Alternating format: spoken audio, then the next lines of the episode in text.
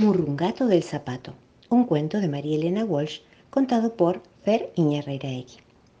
El gato Murrún no era empleado, ni sastre, ni militar. El gato Murrún no era bailarín ni heladero. El gato Murrún era nada más que linchera, profesión muy respetable entre los gatos, los gatolines y los gatiperros. Vivía vagando, con su colita a cuestas, por la calle, por la plaza, la azotea y la terraza, sin tener dueño ni casa. Y una noche fría, y lluviosa, trotaba muy alicaído pensando dónde dormir, cuando de repente, ¡oh!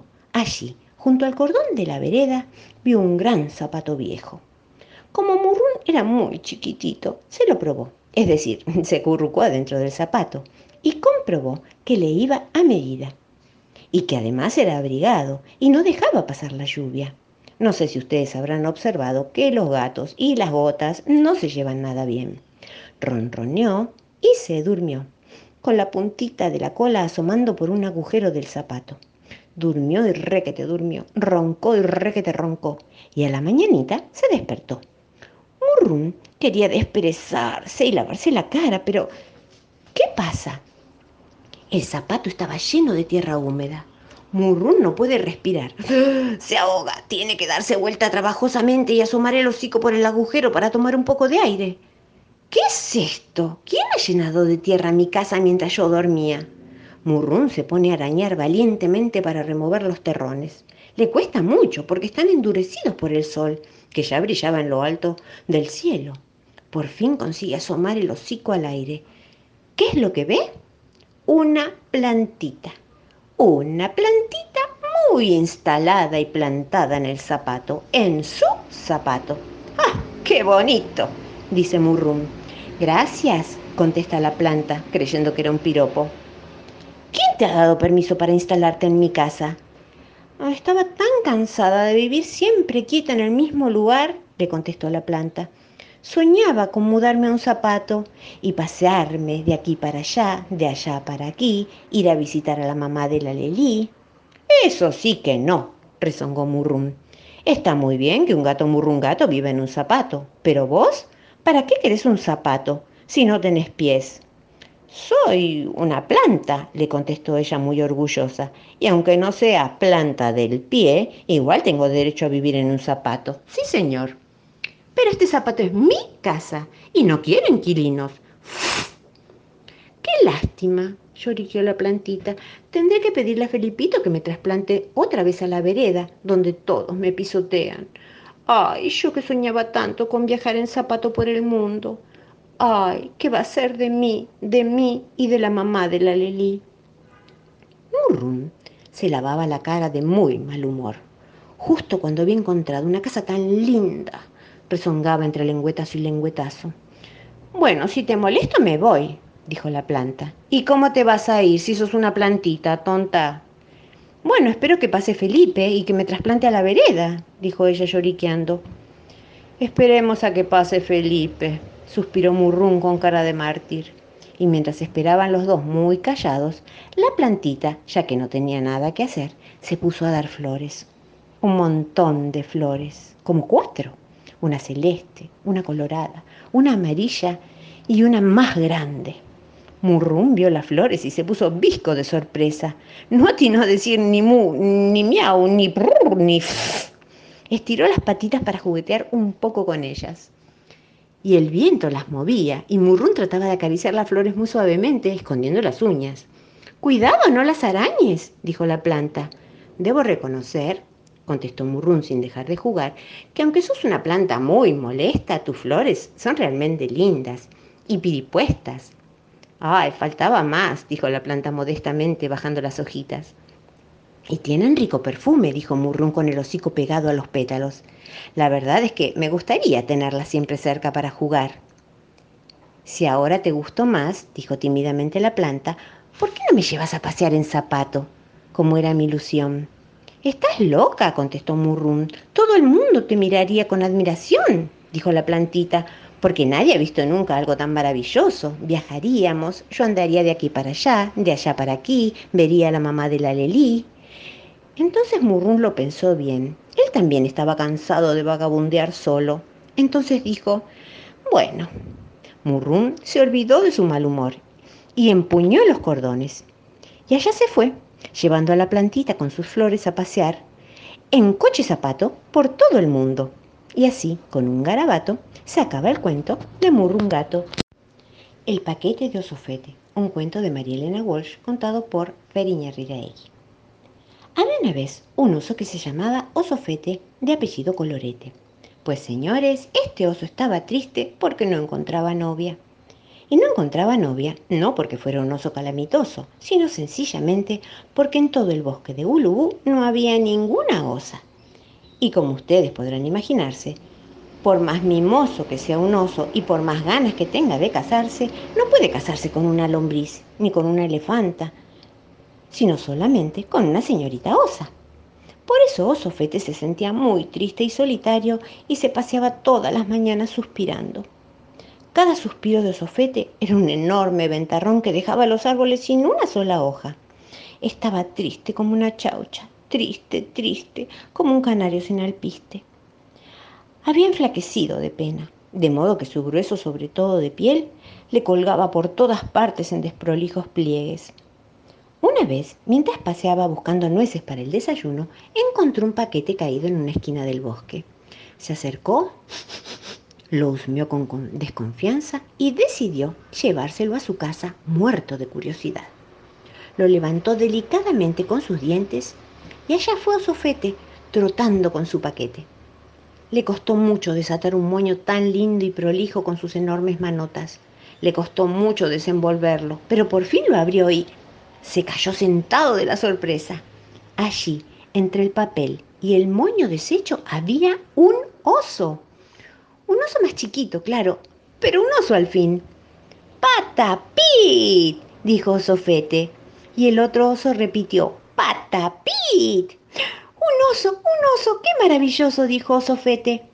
Y como la tristeza lo había entontecido mucho, Osofete no se dio cuenta de que lo que había encontrado era simplemente un espejo. Fue tal su emoción y su tontera que dijo, pobrecito, qué flacucho está.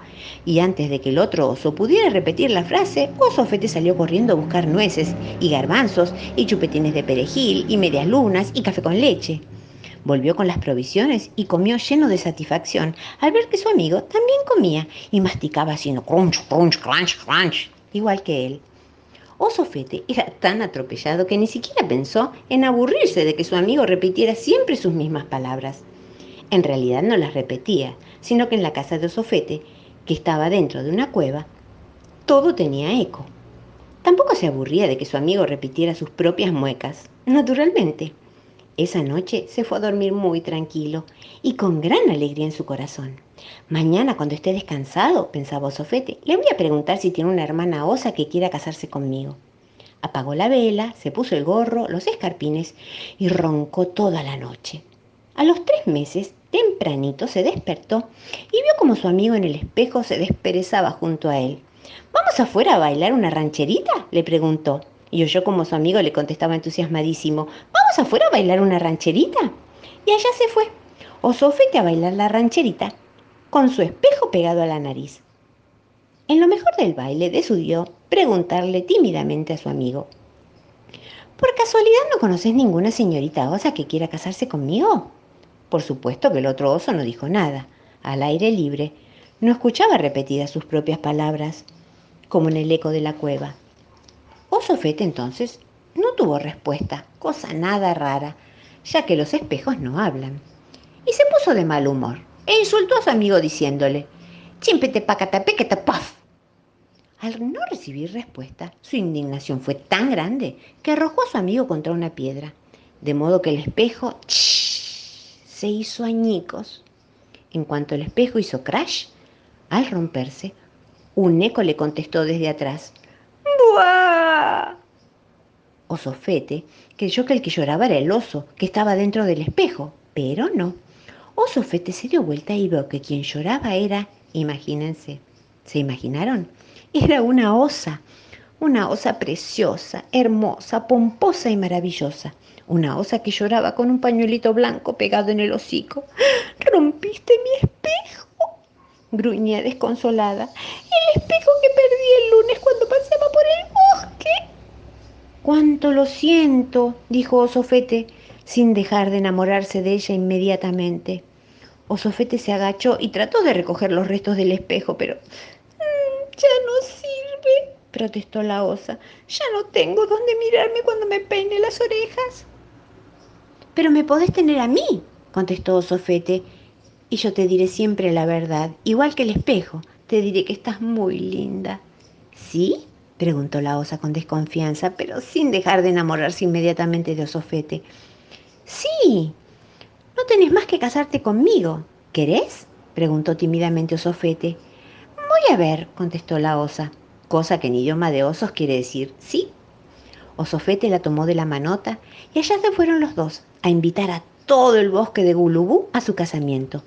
La osa era tan maravillosa y bailaba dando tan graciosos saltos que un ratón corto de vista que pasaba por allí preguntó, ¿pero esa es una osa o es una mariposa? Después de la gran fiesta de bodas, Osofete la llevó a su casa y le puso en la cabeza el mismo moño que había atado el, el paquete del espejito. Y fueron muy felices. La osa no lamentó nunca haber perdido el paquete con su espejo, porque cada vez que se peinaba las orejas, Osofete estaba delante de ella diciéndole, Estás hermosa, pomposa, graciosa, maravillosa como una mariposa. Y así, con un firulete, se acaba el cuento de Osofete. Esta es la historia de una princesa, su papá y el príncipe Kinoto Fukazuka. Un cuento de María Elena Walsh contado por Feriña Herrera Egui. Tsukimuki era una princesa japonesa. Vivía en la ciudad de Syukyu hace como dos mil años, tres meses y media hora. En esa época las princesas todo lo que tenían que hacer era quedarse quietitas. Nada de ayudarle a la mamá a secar los platos, nada de hacer mandados, nada de bailar con abanico, nada de tomar naranjada con pajita, ni siquiera ir a la escuela, ni siquiera sonarse la nariz, ni siquiera pelar una ciruela, ni siquiera cazar una lombriz. Nada, nada, nada. Todo lo hacían los sirvientes del palacio vestirla, peinarla, estornudar por ella, abanicarla, pelarle las ciruelas. ¿Cómo se aburría la pobre Sukimuki? Una tarde estaba, como siempre, sentada en el jardín papando moscas, cuando apareció una enorme mariposa de todos colores. Y la mariposa revoloteaba, y la pobre Sukimuki la miraba de reojo, porque no le estaba permitido mover la cabeza. ¡Qué linda mariposapa! murmuró por fin Tsukimuki en correcto japonés. Y la mariposa contestó también en correctísimo japonés. ¡Qué linda princesa! ¿Cómo me gustaría jugar a la mancha con usted, princesa? No pedopo, le contestó la princesa en japonés. ¿Cómo me gustaría jugar a las escondidas entonces? No pedopo, volvió a responder la princesa haciendo pucheros. ¿Cómo me gustaría bailar con usted, princesa? insistió la mariposa. Eso tampoco, Pedopo, contestó la pobre princesa. Y la mariposa, ya un poco impaciente, le preguntó, ¿por qué usted no puede hacer nada? Porque mi papá el emperador dice que si una princesa no se queda quieta, quieta, quieta, como una galleta, en el imperio habrá una pataleta. ¿Y eso por qué? preguntó la mariposa. Porque Sipi, contestó la princesa, porque las princesas de Japón debemos estar quietitas sin hacer nada. Si no, no seríamos princesas, seríamos mucamas, colegialas, bailarinas o dentistas. ¿Entiende? Entiendo, dijo la mariposa, pero escápese un ratito, juguemos. He venido volando de muy lejos, nada más que para jugar con usted. En mi isla todo el mundo me hablaba de su belleza. A la princesa le gustó la idea y decidió, por una vez, desobedecer a su papá. Salió a correr y a bailar por el jardín con la mariposa. En eso se asomó el emperador al balcón y al no ver a su hija armó un escándalo de mil demonios. ¿Dónde está la princesa? chilló. Y llegaron todos sus sirvientes, sus soldados, sus vigilantes, sus cocineros, sus lustrabotas y sus tías para ver qué le pasaba. Vayan todos a buscar a la princesa, rugió el emperador con voz de trueno y ojos de relámpago. Y allá salieron todos corriendo y el emperador se quedó solo en el salón. ¿Dónde estará la princesa? repitió, y oyó una voz que le respondía a sus espaldas. La princesa está de jarana donde se le da la gana. El emperador se dio vuelta furioso y no vio a nadie. Miró un poquito mejor y no vio a nadie. Se puso tres pares de anteojos y entonces sí, vio a alguien. Vio una mariposota sentada en su propio trono. ¿Quién eres? rugió el emperador con voz de trueno y ojos de relámpago, y agarró un matamoscas dispuesto a aplastar a la insolente mariposa. Pero no pudo. ¿Por qué? Porque la mariposa tuvo la ocurrencia de transformarse inmediatamente en un príncipe. Un príncipe buen mozo, simpático, inteligente, gordito, estudioso, valiente y con bigotito. El emperador casi se desmaya de rabia y de susto. ¿Qué quieres? le preguntó al príncipe con voz de trueno y ojos de relámpago. Casarme con la princesa, dijo el príncipe valientemente. ¿Pero de dónde diablos has salido con esas pretensiones? Me metí en su jardín en forma de mariposa, dijo el príncipe, y la princesa jugó y bailó conmigo. Fue feliz por primera vez en su vida y ahora nos queremos casar. No lo permitiré, rugió el emperador con voz de trueno y ojos de relámpago. Si no lo permite, le declaro la guerra, dijo el príncipe sacando la espada. Servidores, vigilantes, tías, llamó el emperador. Y todos entraron corriendo, pero al ver al príncipe empuñando la espada, se pegaron un susto terrible. A todo esto, la princesa Tsukimuki espiaba por la ventana. ¡Echen a este príncipe insolente de mi palacio! ordenó el emperador con voz de trueno y ojos de relámpago. Pero el príncipe no se iba a dejar echar así nomás. No, no, no. Peleó valientemente contra todos.